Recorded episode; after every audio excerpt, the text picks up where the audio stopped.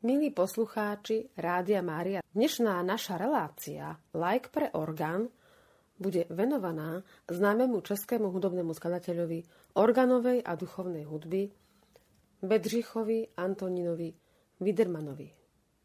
K dnešným dňom si pripomíname 140. výročie narodenia tohto hudobného skladateľa.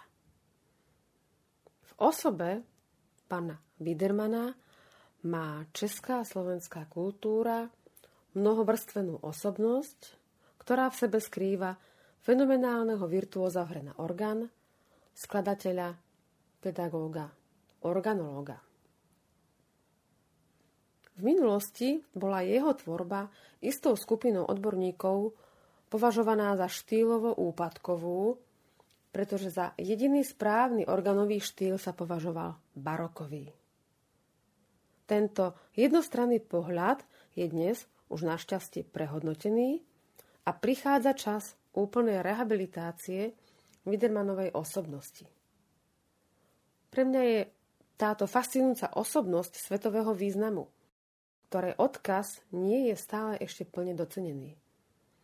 Preto je aj dnešný príspevok istou satisfakciou v informovanosti na Slovensku. Bedřich Antonín Widerman sa narodil 10. novembra 1883 v obci Ivanovice na Hané, čo je oblasť okolo Olomovca na Morave. A bol najmladším synom svojich rodičov. Kantorské poslanie sa v oboch rodoch pestovalo od nepamäti. Otec Antonín pôsobil ako kantor na Ivanovickej škole a zároveň ako organista v kostole svätého Ondreja i v kostole svätého Martina v Lulči u Výškova. Malý Bedřich bol odmala obklopený hudbou svojho otca, ktorý ho často brával na chór ku organu. Neskôr získal solidné základy v hre na husle, klavír a organ a taktiež v improvizácii. Malý Bedřich rád športoval, bicykloval a hral futbal, pretože ako keby tušil, že telesná kondícia pre organistu je nevyhnutná. V roku 1895 sa Widermanovci presťahovali do Prahy a mladý Bedřich začal navštevovať gymnázium na Žitnej ulici. Tu sa na hodinách spevu zoznámil Jozefom Kličkom, s budúcim profesorom organovej hry na Pražskom konzervatóriu.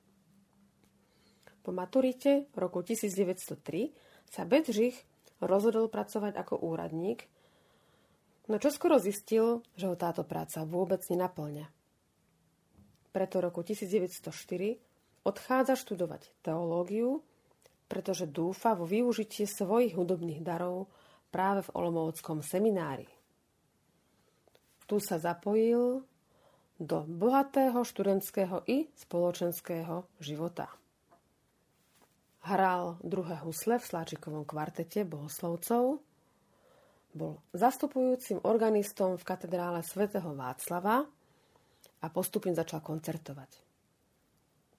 Láska ku organu neskôr zvíťazila a Bedřich v predposlednom semestri opustil teologické štúdia. Pre svoj mimoriadný talent ho prijali rovno do druhého ročníka Pražského konzervatória a to do triedy jemu už známemu Jozefovi Kličkovi. V tej dobe trvalo štúdium organovej hry 3 roky a Bedřich to zvládol za necelý rok a pol. V školskom roku 1909 až 1910 si ešte doplnil kvalifikáciu o štúdium kompozície v majstrovskej triede Viteslava Nováka. Prvá pracovná pozícia po získaní kvalifikácie bola pre mladého Bedřicha v Brne na Petrove, ktorú vykonával od 1. apríla 1910 až do výzvy, či by nešiel na uvoľňujúce sa miesto po Maxovi Springerovi do Prahy, do Emaus, kde bol benediktínsky kláštor. Povesť o interpretačnej zručnosti mladého Widermana totiž to bola veľmi výrazná. V Prahe mal Widerman k dispozícii orgán bratov Paštikov Išlo o trojmanuálový orgán, ktorý mal 64 registrov. Na emauského organistu boli už vtedy kladené vysoké nároky. Benediktíni pestovali gregoriánsky chorál, denne ho uvádzali v praxi na latinskej omši a Widerman ju znamenite sprevádzal svojou organovou hrou. Bol inšpirovaný jednak výborným nástrojom, jednak svojou vytrvalosťou a snažením. V spojení týchto prepotrebných atribútov začali časom vznikať jednotlivé organové skladby Bedřicha Antonina Wiedermana. Časom začal zavádzať tzv. organové hodinky, čím vytvoril tradíciu uvádzať organové skladby po Svetej Omši. Žiaľ, ľudská závisť najmä v prípade šikovných a skromných ľudí, ako bol Widerman, je neúprosná. Po 7 rokoch Widerman musel Emauzy opustiť pre autoritatívne sklony svojho nadriadeného. Widerman nestrácal nádej. V roku 1919 ho silne ovplyvnil nový orgán, ktorý bol postavený v roku 1912 majstrom Tučekom v spolupráci s nemeckou firmou Voigt z Durlach Badenu. Tento nový organový skvost sídlil v obecním dome v Prahe v Smetanovej sieni. Na tomto nástroji od roku 1920 až 1932 prebiehali každý mesiac koncerty, kde naštudoval a interpretoval Widerman nové skladby. Jeho virtuozita bola zrovnateľná s Marcelom Dipré či s Karlom Straubem. Widerman bol tiež výborným improvizátorom s takmer nevyčerpateľným zdrojom nápadov. Jeho improvizácie mali premyslenú štruktúru a budili v poslucháčoch dojem už hotovej skladby. České interpretačné i improvizačné umenie reprezentoval v zahraničí a to v roku 1924 v Anglicku a v USA, v roku 1925 v Nemecku, rok neskôr vo Švédsku a roku 1935 v Belgicku.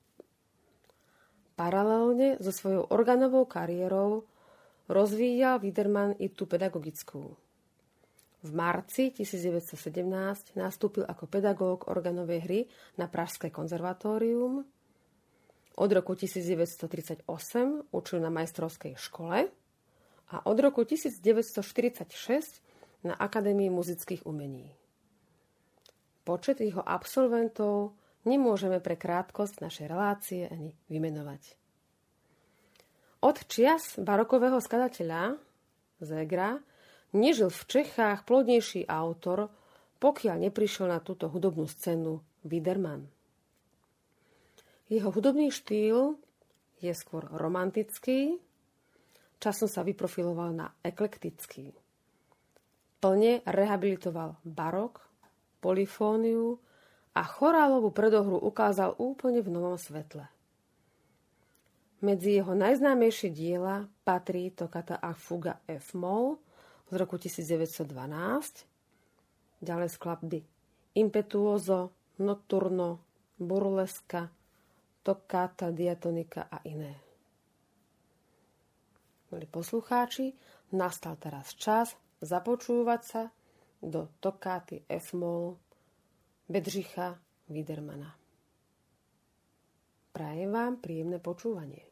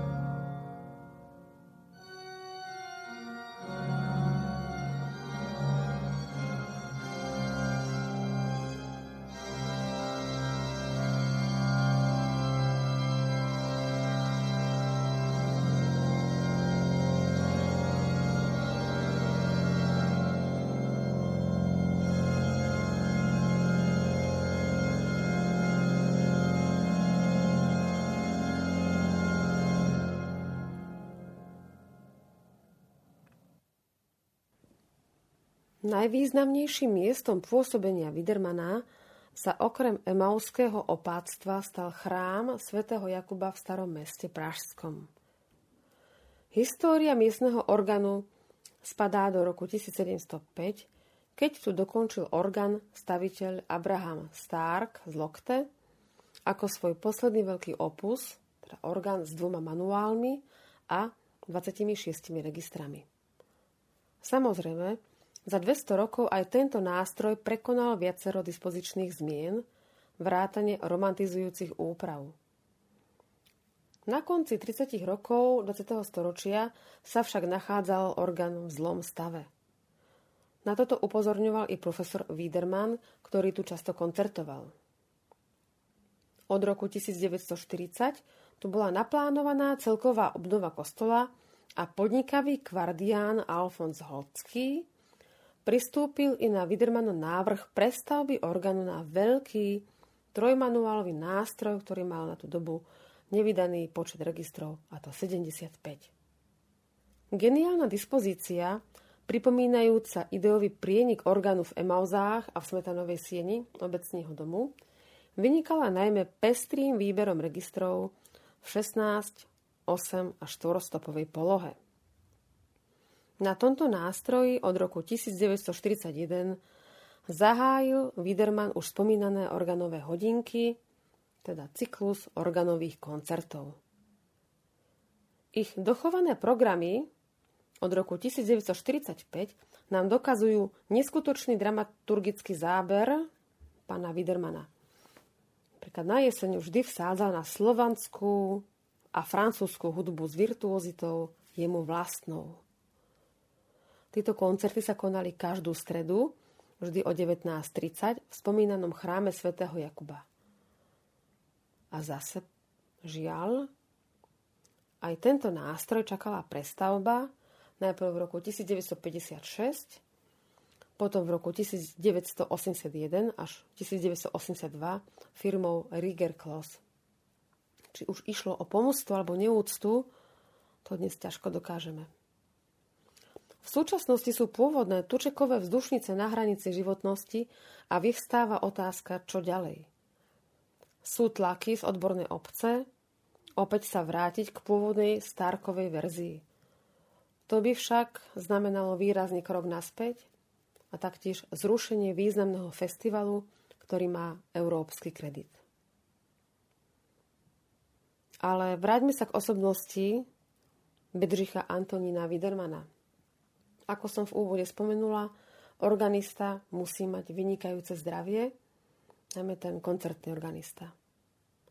A Widerman tento svoj zdravotný stav mal už spomínano výborný, no v roku 1946 nastal zlom a zdravotný stav sa začal zhoršovať. Došlo k neurodegeneratívnym ochoreniam, a koncom 40 rokov musel svoju koncertnú činnosť zastaviť. Pred smrťou stihol ešte vybrať svojho nástupcu do chrámu svätého Jakuba. Stal sa ním jeho študent, absolvent, hudobný skladateľ Jiří Ropek. Bedřich Antonín Widerman umrel 5. novembra 1951 a pochovaný bol v deň svojich nedožitých 68 rokov.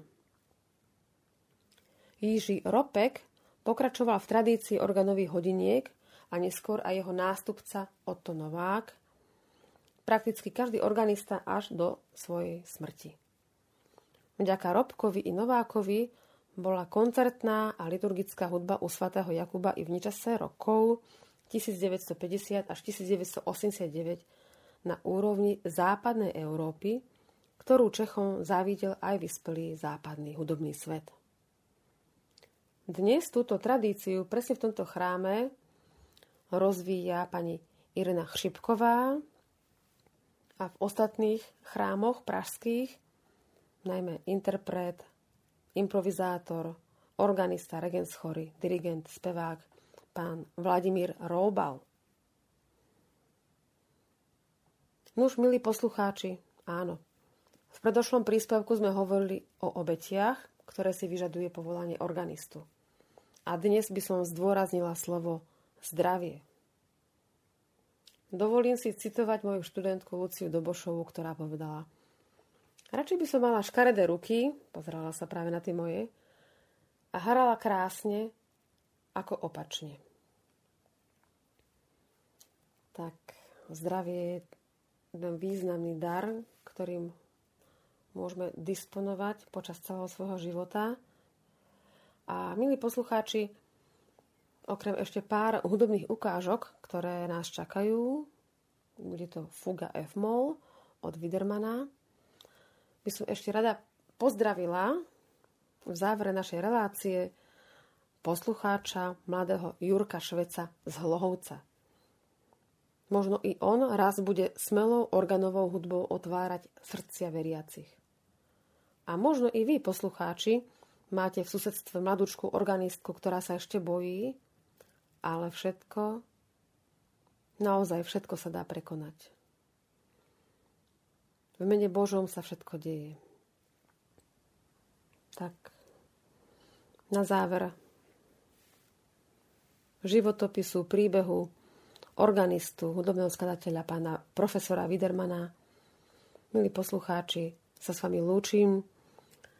Verím, že vo vás doznievajú tieto dušičkové dni, tmavšie chvíle, ale nie natoľko, aby sme stratili svetlo, ale aby sme si svetlo, ktoré je v nás, naďalej rozvíjali, aby ho videli tí, ktorí ho potrebujú. Tak buďme sami tým svetielkom. A ak vás k tomu istým spôsobom posúva aj relácia like pre orgán, orgánová hudba ako taká, tak je aj táto naša hudobnoslovná misia na správnom mieste, idúca správnym smerom. Prajem vám pokojný nedelný čas v spomienkach na svojich blízkych.